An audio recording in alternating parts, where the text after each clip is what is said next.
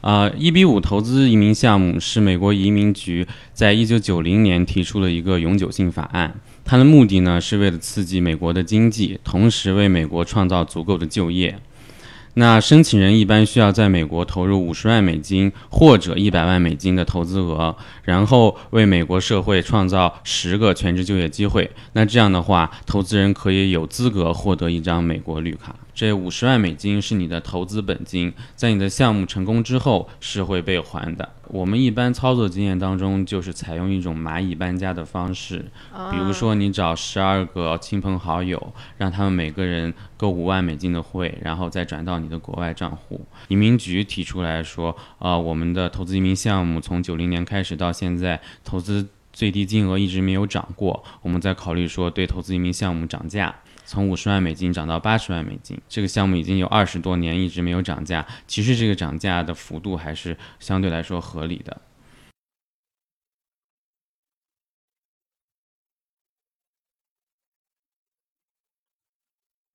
大家好，欢迎收听这一期的《学霸学渣闯美国》，我是主播林飞。大家好，我是资深学渣何山林飞，你别挥手了，大家看不到你。今天我特别紧张，你知道吗？不要紧张嘛，因为我坐在一个特别帅的帅哥旁边。没，绍一下我们今天的大帅哥。对，先让我们帅哥跟听众打一个招呼吧。啊，大家好，我叫王凯。哎，我想你说，哎，大家好，我是帅哥王凯。呃，大家一听到这个名字就知道是个帅哥。哎呀，对，大家都是敬王菲是吗？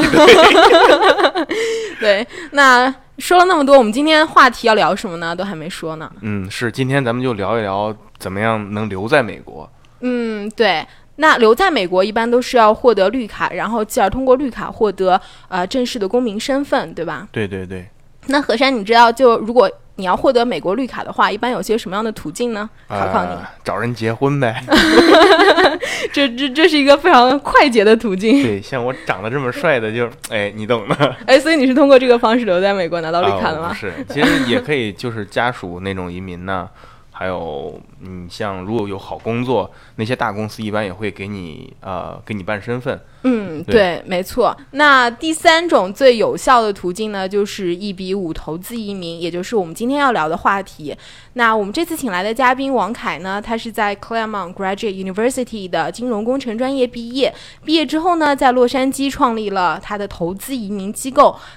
到目前为止，他已经参与了超过八百多个投资移民项目，所以说应该是具有非常丰富的经验。那今天呢，我们就请他来为我们讲一讲关于投资移民所需要准备的材料啊，一般的流程步骤以及需要注意的问题等等。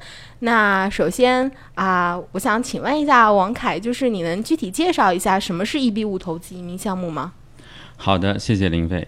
啊，一比五投资移民项目是美国移民局在一九九零年提出了一个永久性法案，它的目的呢是为了刺激美国的经济，同时为美国创造足够的就业。那申请人一般需要在美国投入五十万美金或者一百万美金的投资额，然后为美国社会创造十个全职就业机会。那这样的话，投资人可以有资格获得一张美国绿卡。哎，我有一个问题，那像这个你说创。就是说，呃，创造十个就业机会。那这十个就业机会是说，他在这两年内必须一直雇佣这十个人，还是说我创造十个就业机会，然后把这些人再给那个解雇掉都可以呢？哦，呃，这十个就业的要求是说，在你拿到临时绿卡以后，接后接下来的两年以内要雇够十个全职就业，但没有说你一定要在头一天就雇够十个人。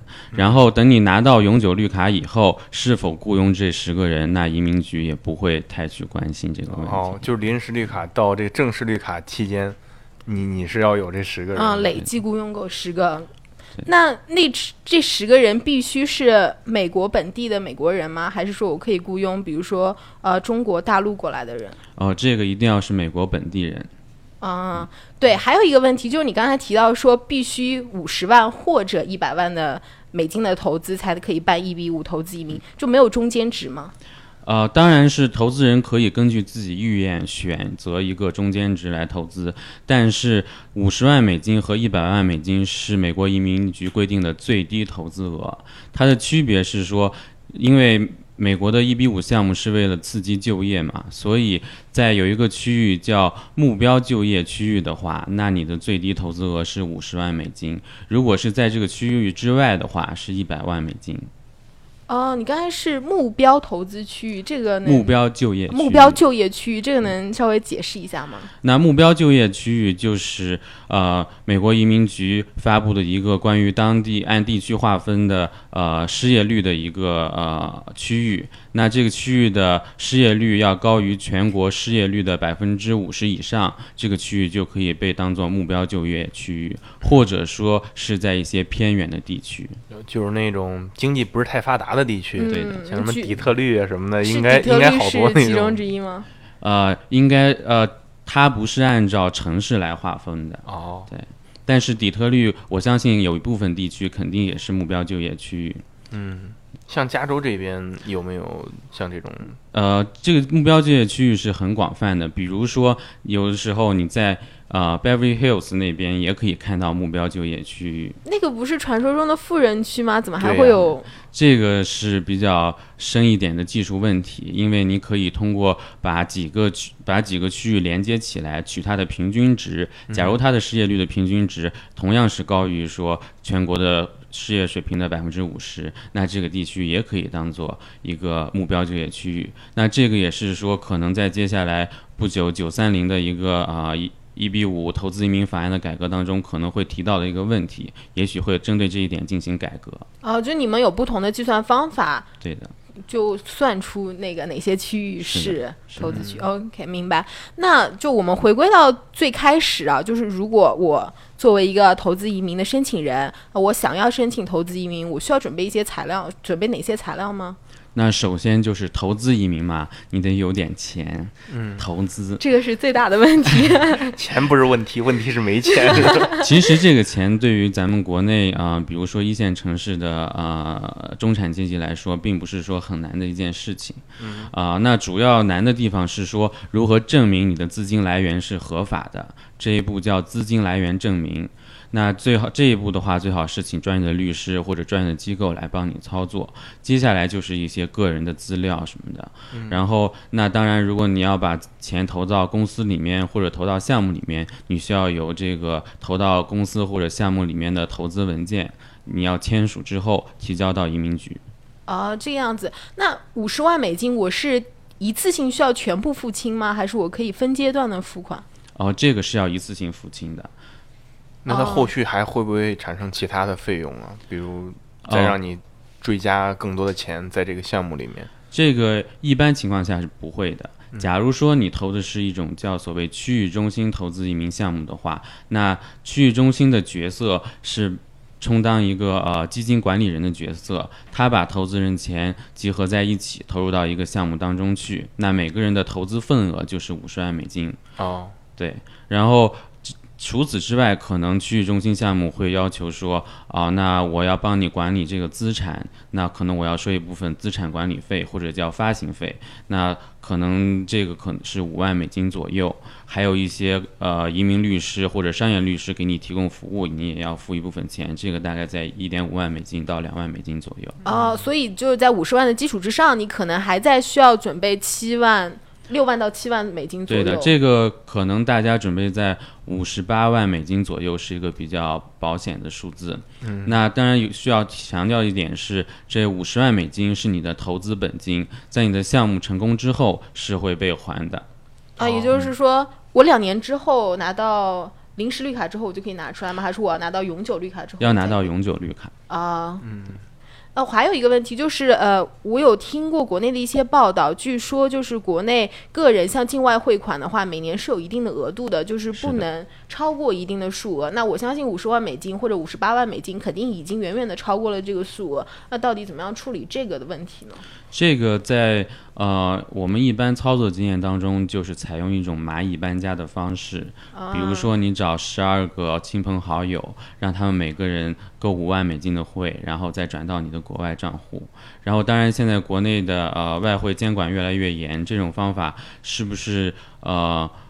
能够沿用之前比较简单的途径，还是说需要采用一些其他的方式，我们会有专业的律师团队和专家来为我们的客户来提供专业的建议。嗯，对，就是。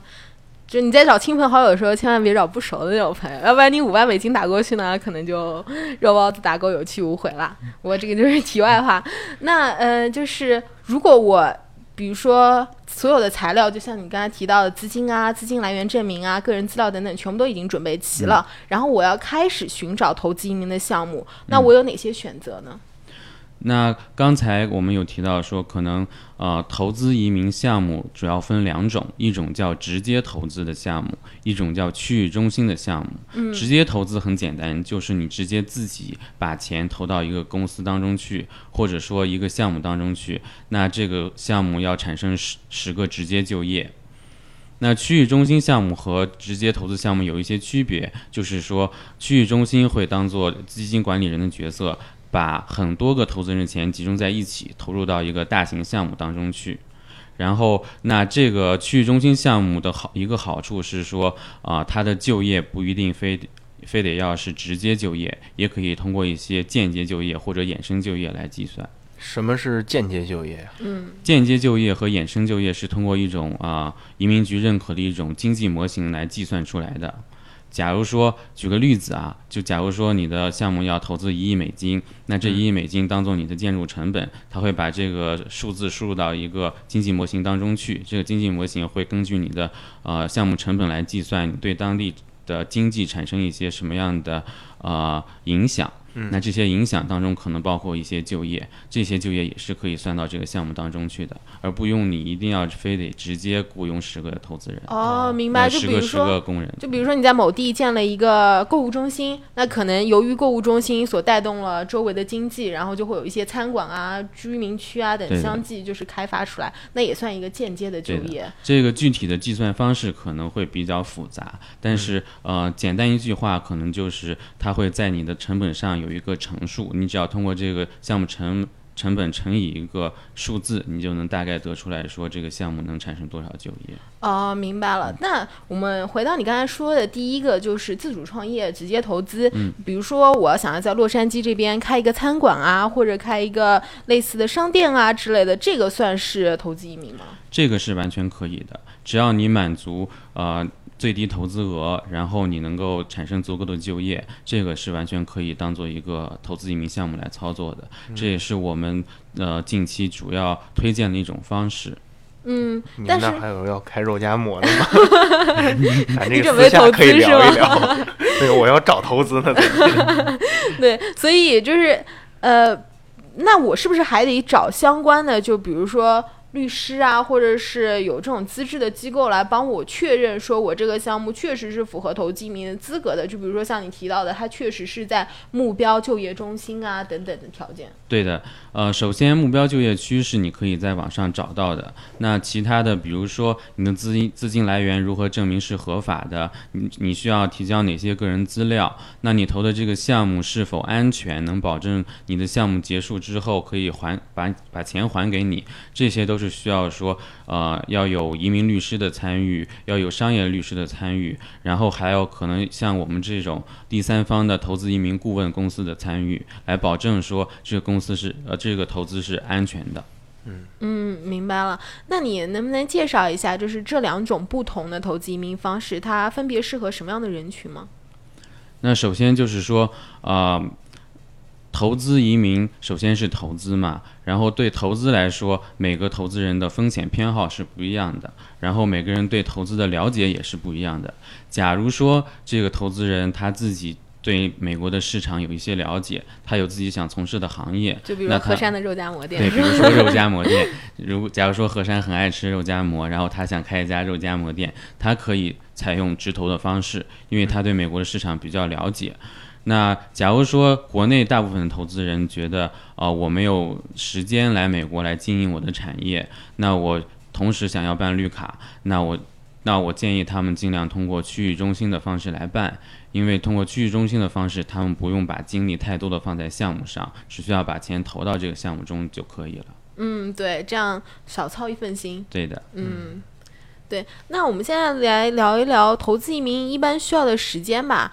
就我把项目选定了，我把钱也准备好了。那从这个时间节点开始，到我最终拿到绿卡，大概需要多久的时间呢？假如说你的资料和钱都准备好了的话，那选择项目也选择好的话，那么呃，现在提交以后，移民局的平均处理时间可能在十四到十六个月。之后呢，你可能会得到一个你的临时绿卡被批准的批准信。在这之后，可能你还要再等待两年半到三年时间，才可以拿到条件绿卡。因为现在国内的条件绿呃，国内投资移民的排期越来越长了，这个时间有可能还会继续加长。是因为申请的人太多了。是的，嗯总的来说，投资移民项目在国内还是供不应求的。哦，所以你们生意非常好是吗？啊 这个不敢说。微微的笑了一下。深藏不露的笑了一下。对，在拿到临时绿卡之后，那你的项目要能够产生十个就业，然后要维持大概两年时间。在这以后，你要提交提交说把你的条件绿卡的限制条件取消掉的申请。之后，移民局可能还要大概十几个月要处理你的申请，然后你才能拿到永久绿卡。所以总共这个时间下来，可能要七年左右时间。那你拿到临时绿卡这个时间大概是三年左右，三年左右你就可以登陆美国。哦，那我还有一个问题，就是关于这个回报率的问题。因为说实话，五十万美金不是一个小数。对啊。然后你如果把它放银行里面放七年的话，它这个利息，呃，可能还是会相当可观的。对，尤其在国内利息是非常高的。没错，但是这个如果真是有人真是想就是投资移民，我是来投资为目的，而不是说拿绿卡而呃那个为目的的，嗯，那他这个投资移民对他来说会不会是一个好的选择呢？呃，投资移民现在市场上一般有的项目的回报可能在百分之零点二五、百分之零点五左右。这非常低诶，可能就没有有一些银行的定期存款利息高。是的，因为呃，美国的项目方是认定国内的投资人是为了拿绿卡，而不是主要追求收益。嗯，但现在随着说投资移民的排期越来越长，那我们想要说把投资移民项目真正的作为一个投资项目去做，我们也在着力于给我们投资人更高的市场回报，可能会达到百分之三、百分之四。嗯，嗯，对，这样的话，可能和国内的呃一些银行的呃 VIP 理财的回报率相相接近。嗯，但不管怎么样说，投资移民可能更多的是为了一个移民的目的，拿到绿卡的目的，而不是说只作为一个投资的目的去进行。是，的，对。那所以说，还是各位听众一定要想好啊，不是说投资移民你就就就是稳赚不赔的一个项目。嗯，对的，回回报的这个问题，我觉得国内想要做投资移民的听众朋友们一定要注意，不是说回报越高就一定要越好，一定越好。首先要看的是项目的安全性。对，对因为回报跟风险并存嘛。对的，嗯，那我有一个问题，就是说有没有可能，呃，我这因为你刚才提到说，如果从你交完钱到你拿到绿卡，可能需要等七年之久的时间，有没有可能我这个项目在七年的时间内黄了？那我的钱是不是就打水漂了？这个也是有一定可能的。所以在选择项目的时候，投资人一定要谨慎、谨慎再谨慎，然后一定要说通过专业的人士帮你来分析项目，通过专业的移民律师来帮你递交文件。嗯，对，你们是不是有自己的算法去估算这个项目的风险？哦，当然，我们公司对一个项目的评估有很复杂的程序。嗯，我们的尽职调查程序包括对他们呃管理层的背景调查，对对当地的市场的分析、可行性报告，还有说对他们未来现金流的估算，还要说通过我们第三方的数据库来验证说项目方的建筑成本是否是一个合适的呃价格。嗯，对，所以还是要找一个资深的顾问机构来帮你评估这个项目的风险。对。对的。那往年的这个投资移民的项目成功率大概有多少啊？呃，这个按照行业数据来说，在通过呃临时绿卡这一步，通过率大概是百分之八十左右。那永久绿卡这一步，通过率大概是百分之九十左右。这样一乘下来的话，整个的成功率可能是百分之七十左右。七十左右。嗯对，所以说，呃，投资移民不是说百分之百能让你拿到绿卡。对，哦，所以这点我我觉得也是一个误区。好多人就觉得啊，我钱都投了，干嘛拿还拿不到对，很多人以为就是我就花钱买个绿卡，其实不是这样的，不是百分之一百能够保证你拿到这个绿卡所以说还是得找一个靠谱的这个咨询公司。啊。人家小眼神，没有，我就跟你说，让哎，嘉宾赶紧打广告费过来是吗？没错没错我，们打算把这个肉夹馍项目考虑进来。这这算贿赂吗？对，那我刚才提到，就是你说，呃，到临时绿卡这一步，项目成功率是百分之八十，那到永久绿卡是百分之九十，那剩下这百分之二十和十，它不成功的原因到底是有哪些呢？那呃不没有拿到绿卡不成功的原因，可能得分两方面来看。一方面可能是项目方的原因，另一方面可能是投资人的原因。项目方的原因呢，可能是说哦，呃最简单的项目运营不是很成功，他没有足够的钱来支撑这个项目。另一个的话，可能也存在一些呃嗯国内投资人可能也听过的所谓的一些欺诈。比如说芝加哥会议中心，比如说最近很火的一家大型的滑雪圣地的公司的案子，那他们的经理人有挪用一部分啊、投资移民款项。哦，就卷款跑路了的意思吗？对的，对的，可能把可能把应该用于投资项目的资金啊、用用作自己个人的花费，哦，我以为是拆拆东墙补西墙的那种，像也有也有这些情况，庞氏骗局。对庞氏骗局，嗯嗯没错。那那些投资人最后有通过法律诉讼的途径把这些钱要回来吗？那芝加哥会议中心的案子，那因为呃美国的监管越来越严，美国证监会也在监管呃投资移民项目，他们很早的介入之后，把这个呃投资款项都冻结了，所以啊、项目方并没有把这个钱啊、花的太多。嗯，然后，那最近的这一起案子呢，也是以呃证监会介入之后，那对呃项目方提起的诉讼，把他们的资产也冻结了。对，所以就最后投资人还是要回了一部分钱。对这个，但是这个可能需要通过法律途径来把他们的资金追回来。嗯，而且我们知道，在美国这边，如果有一些法律诉讼啊，一般都是需要非常多的时间，非常复杂的流程。从少年打到老 老爷爷了，对那投资人这一方面的话，那我一定要提醒说，国内投资人啊、投资的资金的来源一定要合法，同时呢，自己个人资料一定不要作假，这是呃通常情况下他们的临时绿卡被呃被拒的一最主要原因。嗯。那我想问一点，不知道敢播不敢播的问题。嗯假比如国内贪官他们这样造假呀什么的，或者是说不造假，嗯嗯，这个美国政府他们管这些事儿吗？那这个对于国内的 贪官来说，他们最难的一步就是说，如何证明我用来投资的五十万美金或者一百万美金是我通过自己的辛苦挣来的。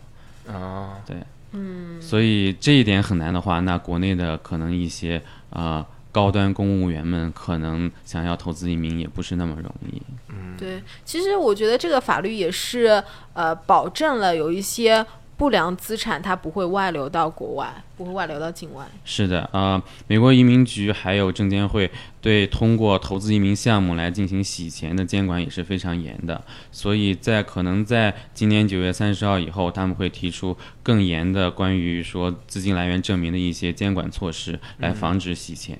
嗯，对。那想问一下，就是在这么多投资移民可选择的项目当中，哪些是属于比较热门的项目选择呢？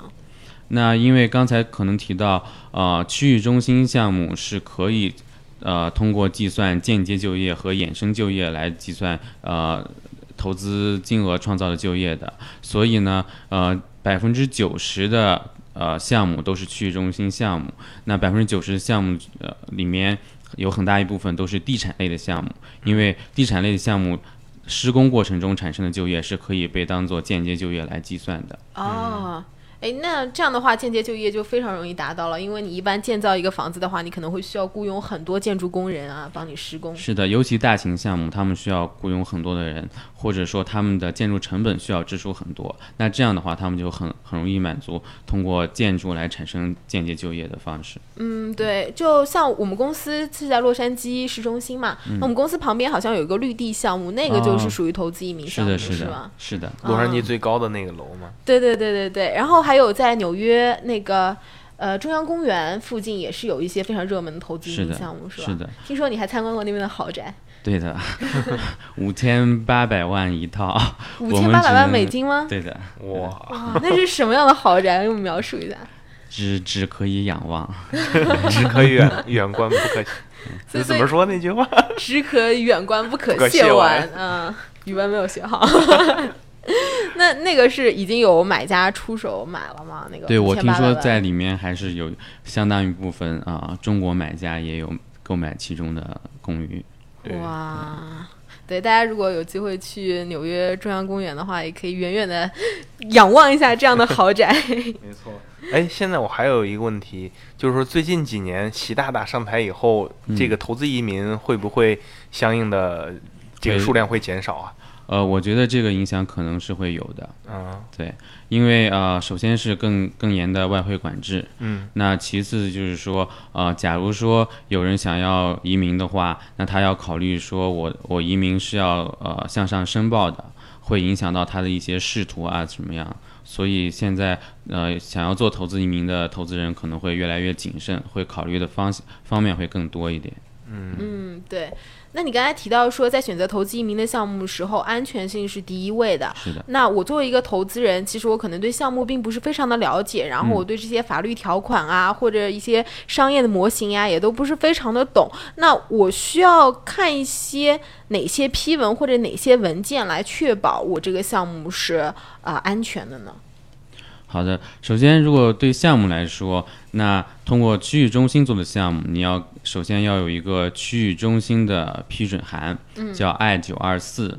那区域中心批准以后，区域中心会有一个关于项目的一个批准函，这个呃也也是移民局会发给呃项目方的。同时呢，可能有的项目进行时间比较久了，会有一个说呃 I 五 I 五二六，也就是临时绿卡的一个申呃叫呃样本申请函。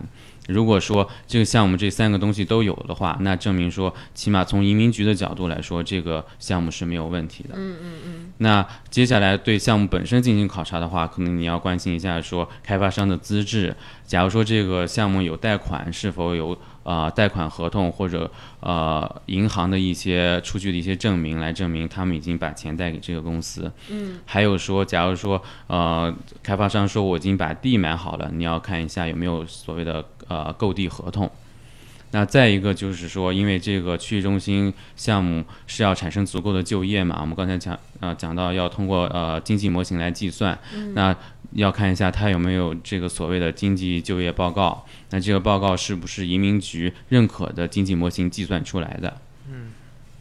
嗯，对。那这些你刚才说了这么多报告，我头都大了。就是律师会帮我把这些东西全部都搞定吗？呃，律师，假如说投资人要找一个移民律师的话，移民律师的主要职责是帮助投资人把他的资料提交到移民局，就所谓的递件。嗯，那移民律师会跟呃投资人去要一些他认为移民局可能想要看的一些呃投资人的资料。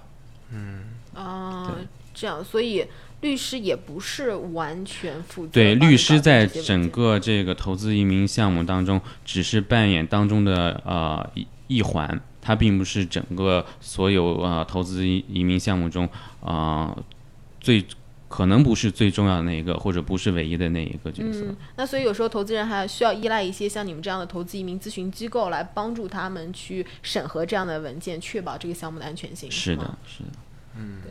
所以你们还是扮演了一个非常重要的角色，在这个投资移民对我们这这是我们想要扮演的一个角色，因为毕竟投资移民项目也是一个投资项目，对国内的投资人来说，他们可能不能完全的了解这个项目。那我们成立这个公司的初衷，就是为了保障投资人的投资安全，也更多的把美国的移民方面的信息传达给呃国内的投资人。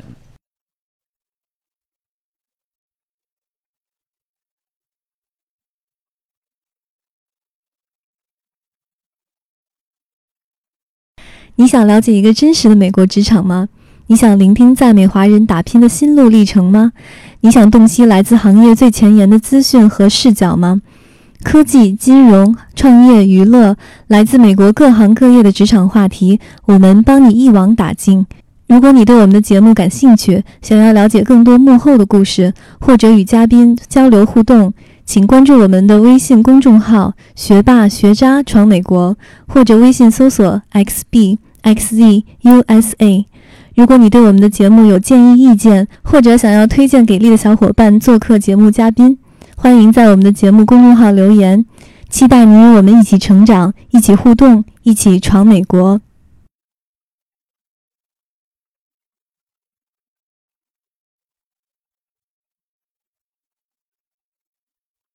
哎，那现在办理投资移民的大概是哪一类的人群呢？呃，其实办理投资移民的人，呃，很多样化。嗯比如说企业家、企业里的高管，或者说公务员，也有一些啊、呃一线城市的中产阶级。嗯，因为毕竟五十万美金或者一百万，哪怕一百万美金的投资金额，现在对于一线城市的中产阶级来说，并不是说不能承担的。对你可能在国内买一套房就要五十万或者一百万美金，对。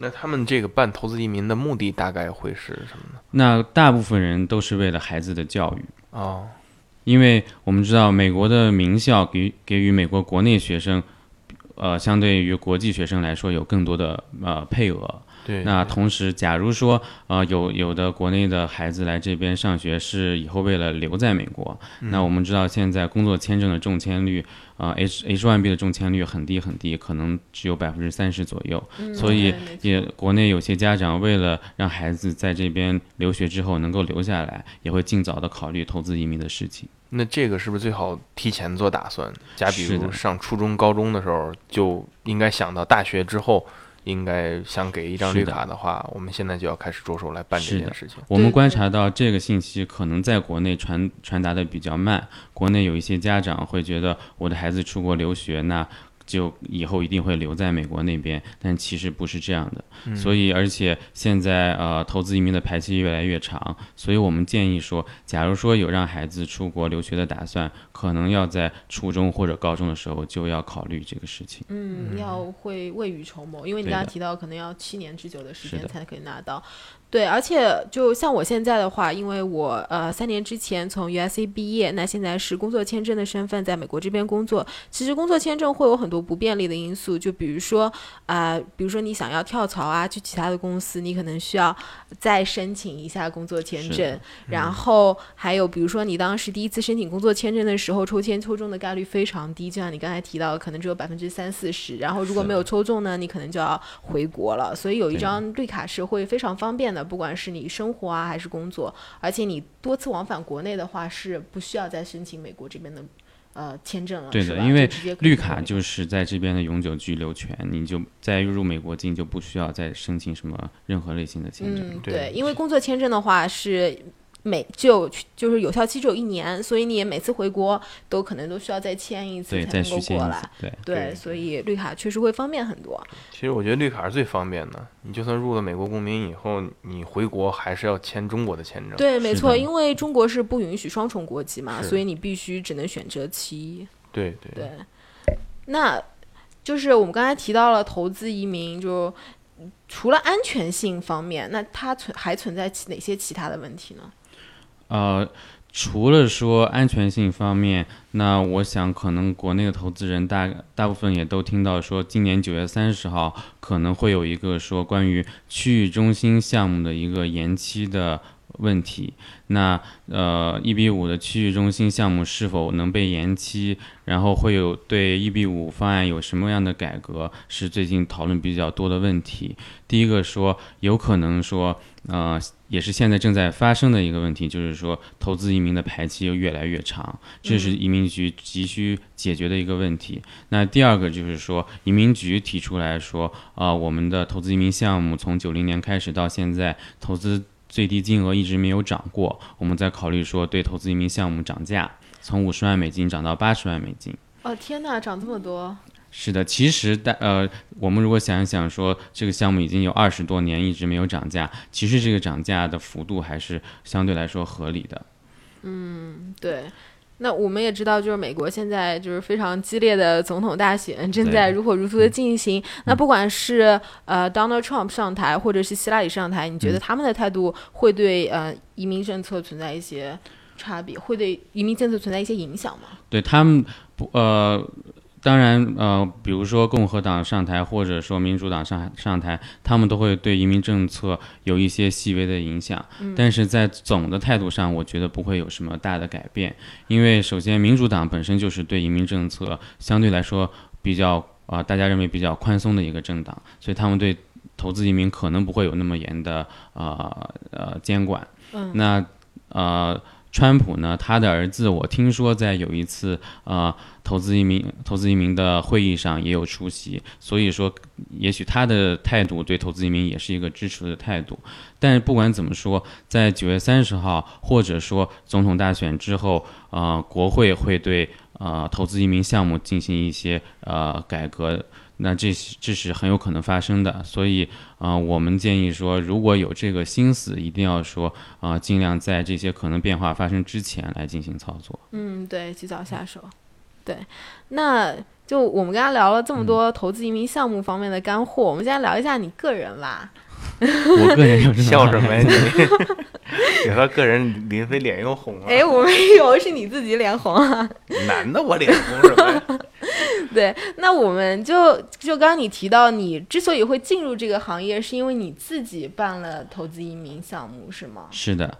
呃，我是在毕业之后从事了呃一些关于房地产相关的工作啊。那我觉得通过工作拿绿卡可能太慢了，因为我有一些对自己未来职业的一些规划，我想要早一些拿到绿卡，所以我给自己办了一个呃投资移民的直投项目。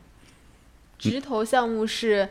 投了哪什么样类型的行行业呢？哦，其实呃，这家呃投资移民咨询顾问公司就是我的直投项目。哦，是这个样子。是的。啊，哎，这个拿到绿卡了吗？呃，我现在还在等待当中。哦。对。那你是一年前开办的这家公司吗？是的，去年五月份。哦，所以说还在等这个临时绿卡。对的。嗯，再科普一下，这个期间可能会有两呃呃两年半到三年的这个时间，对吗？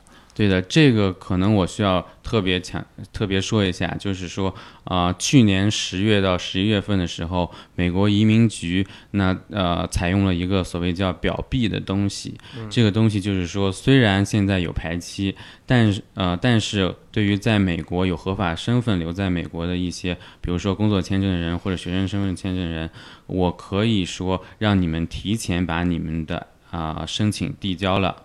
那这样的话，我可以给你们颁发工卡或者返美证，也就是说，实际事实上的一种绿卡吧。哦，就是你可以先工作，然后也可以来回那个往返国内和美国。对，这个要在你的临时绿卡被批准之后，也就是在你排期当中，你可以。递交这个申请，那这样确实会很方便。对对对对对对，相当于把你排期稍微缩短了。对，缩短了大概有两年到三年时间吧。这个还是非常可观的。是的，但是今年移民局会不会继续采用这样的方式？那我们可能要拭目以待。嗯，对。那你现在公司的规模大概有多大呢？我现在公司大概有十六个人左右啊，因为你必须要雇佣十个美国人。对的，对。哎，我的希望又破灭了。找个 工作，人家满员了怎么办？那那你们以后未来的发展方向是希望？那首先，我们是说想要把我们的业务多元化。我们不可能不只只说想要啊从事 EB 五投资移民业务，可能也有一些所谓的 L one 跨国经理人签证，或者说其他类型的移民项目，我们也会参与。那其次的话，可能就是说我们以投资移民为呃跳板，可能我们要从事更多的房地产开发项目。嗯，对，就是。不是作为中间人，而是直接跟开发商。对，在我们觉得可能呃开发商背景也足够强，我们觉得安项目也足够安全的情况下，我们会作为前期的投资人来参与项目。嗯，对，感觉前景还是非常光明的，而且有非常多的选择性可发展性。是是的，我觉得呃投资移民作为。呃，移民作为美国的基本国策，那投资移民肯定会说作为他们呃刺激经济和促进就业的一种主要方式，所以投资移民项目在未来应该还是有一些发展前景的。没错，对，也希望你的企业能够越办越好，越来越成功。对。其实我还很好奇，在你就是创办你的公司，还有做嗯投资移民的时候，你有没有碰到过特别有意思的事儿，或者是令你印象特别深的事儿呢？对，或者有什么奇葩的投资者？哦，就可能有的，呃，可能国内有的投资人觉得说他们在国内赚钱很容易，嗯，然后那他们也不太想具体了解国外的项目到底是怎么样子。他们说的最多的一句话可能就是说，呃，钱不是问题，只要你帮我拿到绿卡就可以。但其实，呃，投资移民项目，因为美国有更多的呃机构进行监管，然后呃也确实也在过去几年当中出现了一些问题，所以我建议美呃国内的投资人在呃这样的话还是尽量少说，在选择项目的时候一定要一定要说通过第三方机构或者说自己来对项目有一个自己的判断。没错没错。嗯，对，因为毕竟是投资行为，还是有风险的。是是，我觉得另外一点就是一定要把自己的心态摆正。你找别的公司来帮你忙的时候，不要总是想着我花钱我就是大爷的那种感觉。对对对你一定要嗯做好你自己的事情，这样的话呢，才能真正达到你想要的目标。是的嗯，对对，我们何山同学经常在我们节目散播一些正能量。因为我一直在做这个野生动物保护的事儿，嗯，对 又扯远了。对。那你刚才提到说，你是因为自己想要办理直接投资的投资移民项目而进入了投资移民这个行业，是这样的吗？是的，对，在我毕业之后啊、呃因为我从事房地产相关的一些呃工作之后呢，我呃自己给自己办理的直接投资的投资移民项目，这个公司叫 Elite EB5 Solutions。这是你自己的公司吗？是的，这个公司主要目的就是说，为了国内的一些投资人想要投资投资移民项目，提供专业的第三方的咨询建议。哦所以说你们光解决了个人问题，还解决了大家很多别人的问题。是的，所以说你们准确定义应该是一家咨询公司，对的，投资咨询公司对。的。嗯，对，所以在听我们节目的听众，如果对投资移民或者说对王凯他的公司有任何问题的话呢，也可以在我们微信公众号的后台留言，我相信王凯会尽全力帮助大家解答。是的，义不容辞。没错，太好了。对，那我今天的节目就差不多到这里了。相信在节目当中也为大家提供了非常多跟投资移民相关的干货。那相信大家对投资移民的一些需需呃需要准备的材料啊，还有投资移民的流程啊，以及他所需要注意的一些问题，都有了一个比较全面的了解。所以今天非常感谢王凯来到我们的节目，为大家提供了这么多的干货，太感谢了。是太感谢了。对对对 我们作为学渣也学习到了非常多的东西。你是学霸呀，对，所以这就是我们这一期的学霸 学渣闯美美国，谢谢大家的收听，再见。能听到这儿的，我就分享一个小秘密哈。今天有彩蛋，对，如果想看这个嘉宾帅照的，要关注我们的微信公众号，然后回复回复什么帅哥？OK，就回复帅哥，就可以看到我我们这期嘉宾王凯的帅照。对，幸好不是视频节目，要不然我刚才的花痴脸就会被 大家看到了。对呀、对好吧，今天就先到这儿吧。对，今天就先到这里，非常感谢谢大家的收听再见。啊，拜拜。愿愿意可以也可以不放，然后我们就是就我们把这期这后面剪掉彩蛋。